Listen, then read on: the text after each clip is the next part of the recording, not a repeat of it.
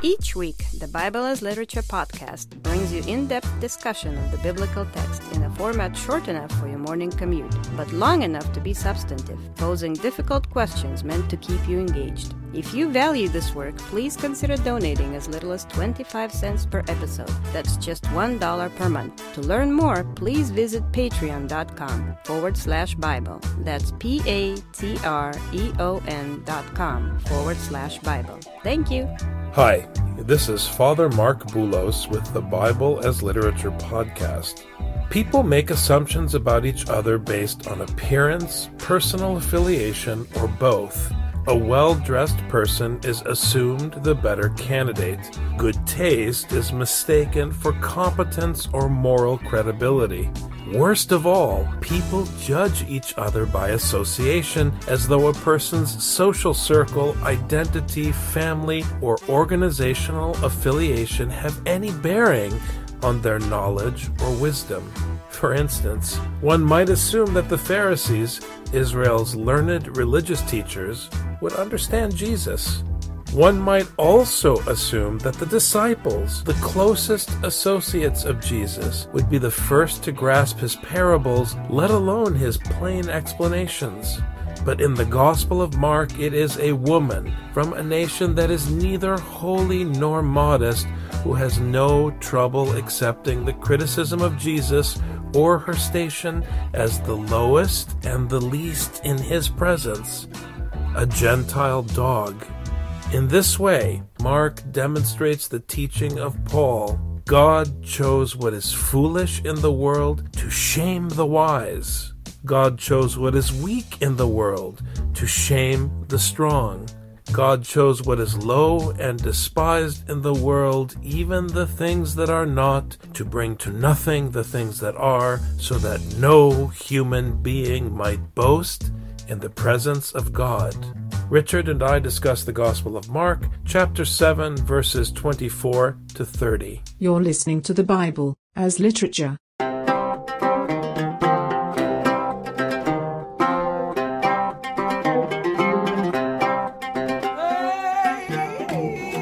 Hi, this is Father Mark Boulos. And this is Dr. Richard Benton. And you are listening to episode 167 of the Bible as Literature podcast. Just last week, we saw Mark carry his argument about blasphemy against the Holy Spirit to its fulfillment in the refusal of the disciples to understand the obvious. Not just the disciples, but the scribes and the Pharisees, the learned men, the men on the inside, the men who have the privilege of being entrusted with the work of teaching don't understand. And it's not just their inability to understand metaphor. I mean, in the last episode, they weren't able to understand clear language. When Jesus just said it and repeated it over and over again, they still couldn't understand. One plus one equals two. Oh, Jesus, so what you're saying is that if you take a one and add a one, you get a three. No, I said one plus one equals two. I'm not following. I, I don't get this. No matter what Jesus says, no matter how straightforward and simple it is, they don't get it. And now we turn to a woman who represents everything that is the enemy and the threat to Judah, the Syrophoenician woman. And, unlike the disciples, unlike the scribes and the Pharisees, this unclean, dangerous, scandalous female has no trouble understanding Jesus. Jesus got up and went away from there to the region of Tyre, and when he had entered a house, he wanted no one to know of it. Yet he could not escape notice. So, once again, we have this dominant theme in Mark that Jesus doesn't like crowds. He also doesn't like going into houses because he doesn't want to be pinned down. Nobody owns the Bible. No community can say that they produced the Bible or they gave the Bible to the world. Everyone who talks this way ends up being an abuser. Because if you gave the Bible to the world, then you're asking us to believe that you are God. His job is to go out and spread the seed. He can't if he's sitting inside a house. I was recently reading an article about India, and this guy was visiting there for the first time, and he was just shocked by the amount of poverty and being surrounded by poor people all the time he was sitting in a restaurant and he was eating and he saw this couple just dirt poor in a literal sense. I mean, filth covering their bodies. And he bought another meal and handed it over to them, and they gobbled it up. And then, uh, and when he left the restaurant, a swarm of people said, "Can I have some food? Can I have some food? Can I have some food?" And I realized there's no way he's going to feed everybody. Even Mother Teresa did not get to a point where she finally helped everybody. And she dedicated every moment of her life, waking and sleeping. Here, Jesus has to understand, he must understand, he's not going to teach everybody, but it's his duty to teach as many people as he possibly can in his physical life.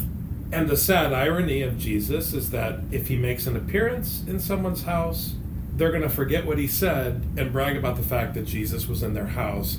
This is the critique of religion. This is the critique of Israel. It's the critique of the church. It's the power of the resurrection. You want to keep Jesus in your house, but he keeps breaking out.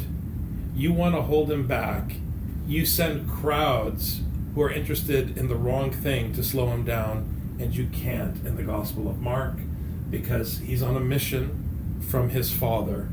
But after hearing of him, a woman whose little daughter had an unclean spirit immediately came and fell at his feet. There's that beautiful word again, ephes. At this point in this series on the Gospel of Mark, it's just good to keep calling it out. It's a persistent anchor point in the Gospel of Mark. It ties together the whole narrative, this word, immediately. And here, as I've said, this is a Syrophoenician woman who's responding with the same urgency as the disciples who represent the 12 tribes. Now, one thing that makes me nervous about this is that we haven't seen a lot of respect paid to these people who show up, box Jesus in in a house, and demand that somebody be healed. And so when I first read this, I start feeling uncomfortable because I'm like, oh, great, another person who wants to take up Jesus' time to be healed. Because we've seen time and time again, people want to be healed, but who knows what actually happens to the teaching. That's the problem. And so when I first read this, my first reaction is, uh, let's see what happens with this woman. I'm nervous. But the test, as you say, is in how the person seeking mercy responds to the commandment, to the teaching, to the judgment. That's the test. The proof is in the pudding.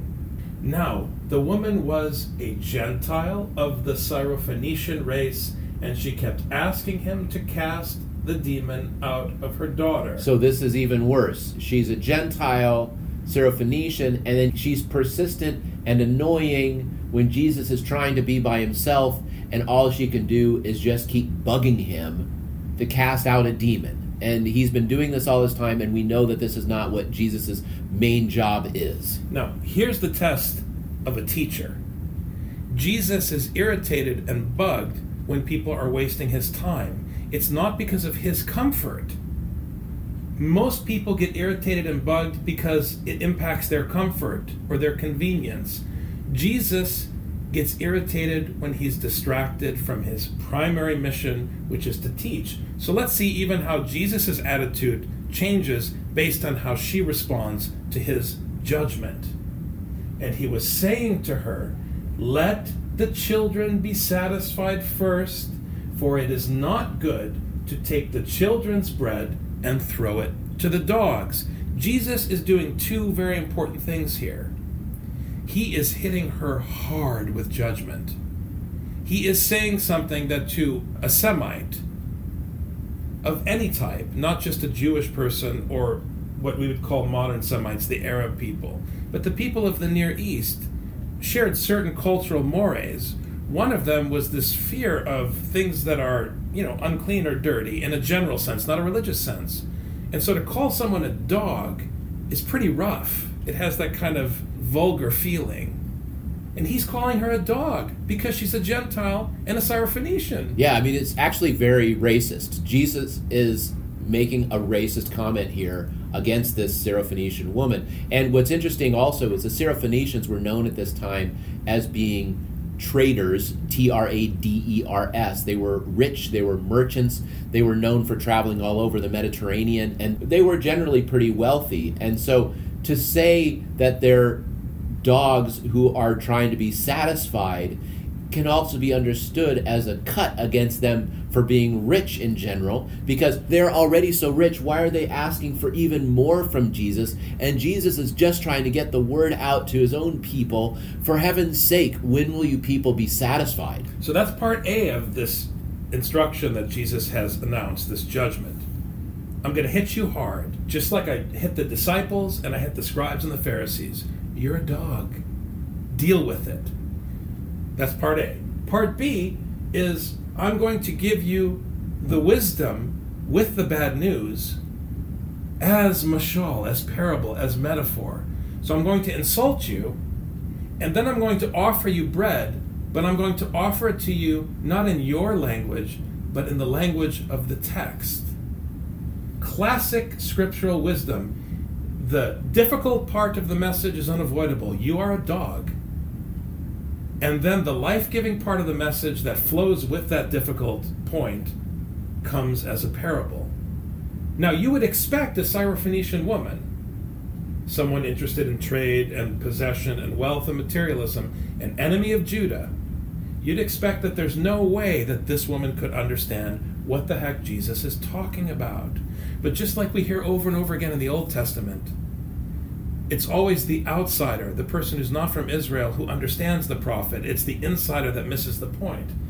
She understands Jesus. This is a huge slap to the 12 disciples. Who couldn't understand plain Greek in the last section. And were too proud to accept that nothing good comes from them. But she answered and said to him, Yes, Lord but even the dogs under the table feed on the children's crumbs. In other words, she said, number one, I am a dog. I have no difficulty understanding that I'm the problem and that I'm the greedy person, but I'm not going after money. She accepts this premise right away. Okay, fine, I'm a dog. But what I'm going after is the word. And I understand that what you did is take the crumbs and make this loaf that grew to feed 5,000. I understand that your purpose is to share this bread. And instead of chasing the almighty dollar, or in this case, the almighty denarii, I'm going to chase not even the loaf, but the scraps from the table of Bible study. And I'm fine with it. That is a statement, Richard.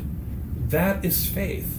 That is someone who wants to learn Kung Fu from Jesus she's not interested in Jesus being enjoyable, presentable, entertaining, even pleasant. She takes the insult from him and understands that the insult is not simply an insult, it's a teaching. Because the scribes of the Pharisees were insulted. Ouch! That hurt, Jesus. The Syrophoenician woman says, Okay, fine, so I'm a dog. I'm still here. I'm still listening. You're not going to get rid of me that easily, Jesus. I'm sticking with you. The Syrophoenician woman ultimately understands that her value isn't how she conceives of herself. Her value is is she going to stick around and listen to something, even if it's difficult and unpleasant, because it's the teaching that provides food, provides bread, that is the bread that gives life. Her value pertains to the teaching, and not even the teaching in the way that the arrogant talk about the teaching as though they're so wise and so knowledgeable. She just wants a crumb. And she understands that a little crumb from the master's table can produce life for her. She gets the message. And he said to her, Because of this answer, go. The demon has gone out of your daughter. This is the antithesis of blasphemy against the Holy Spirit. Because you, her mother, are willing to patiently take just a crumb of what I have to offer.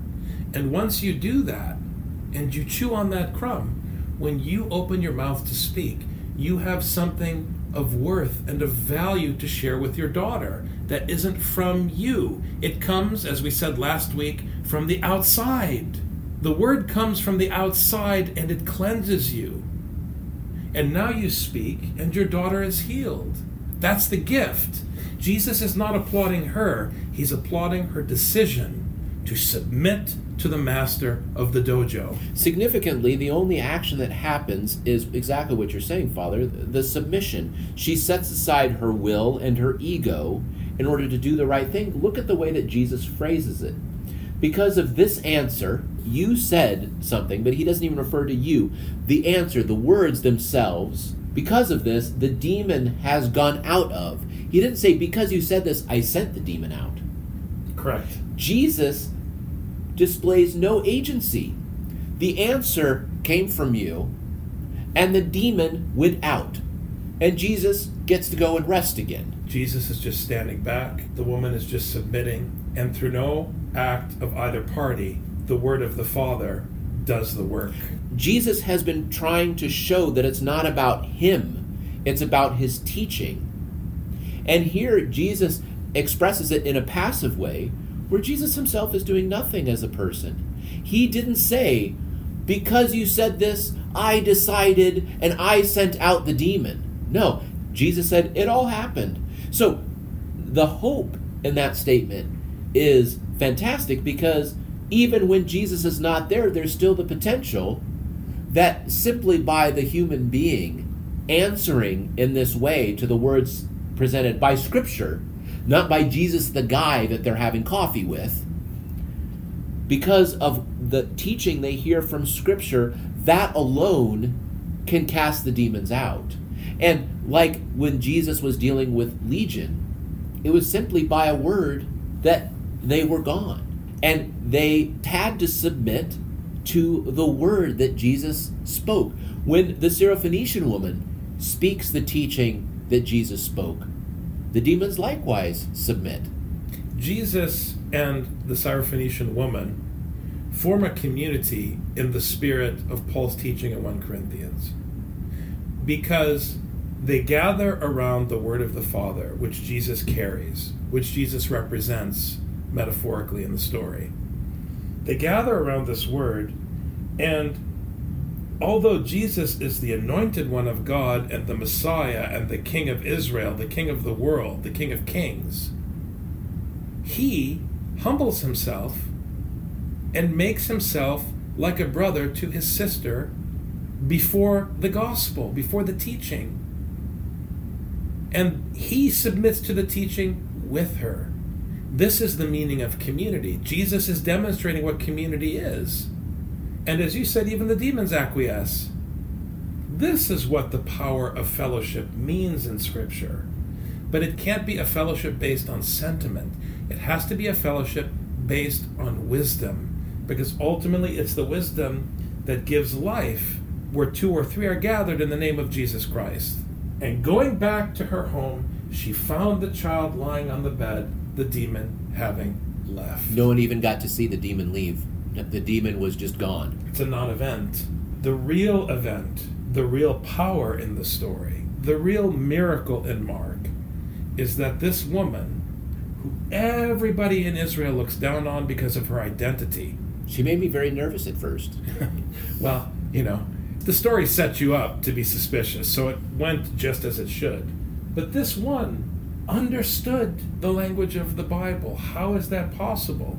It's possible because the language of the Bible is very simple. And this is the problem of philosophical theology. It takes something so basic. You're a dog, you're unclean, you are the abuser. It takes this very basic message. You're the one who crucified Jesus Christ. And it elaborates on it and builds a palace of words that are not scriptural words. And then that palace becomes yet another construction that stands between people and the simple truth, the simple beauty of the gospel. And the gospel is the challenge that the scribes and the Pharisees and the disciples could not accept, which is they potentially are unclean. And the Syrophoenician woman, who admitted immediately, I know I'm unclean, but that doesn't mean I can't learn the teaching. This is the difference. Are you able to accept this word that says you're unclean and still cling to that word that then teaches you wisdom? That's the goal, that's the challenge, and everyone falls short, but everyone is responsible to keep sharing it and to keep making the effort to follow it. Thanks very much, Dr. Benjamin. Thank you, Father. Have a great week. Thanks.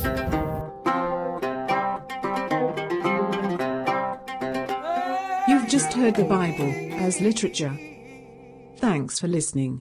The Bible as Literature is a production of the Ephesus School Network.